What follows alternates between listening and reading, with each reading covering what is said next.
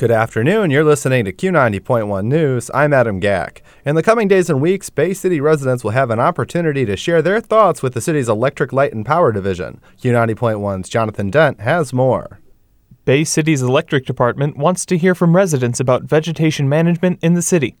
Public focus groups are being held to discuss the future of tree trimming and vegetation management in Bay City.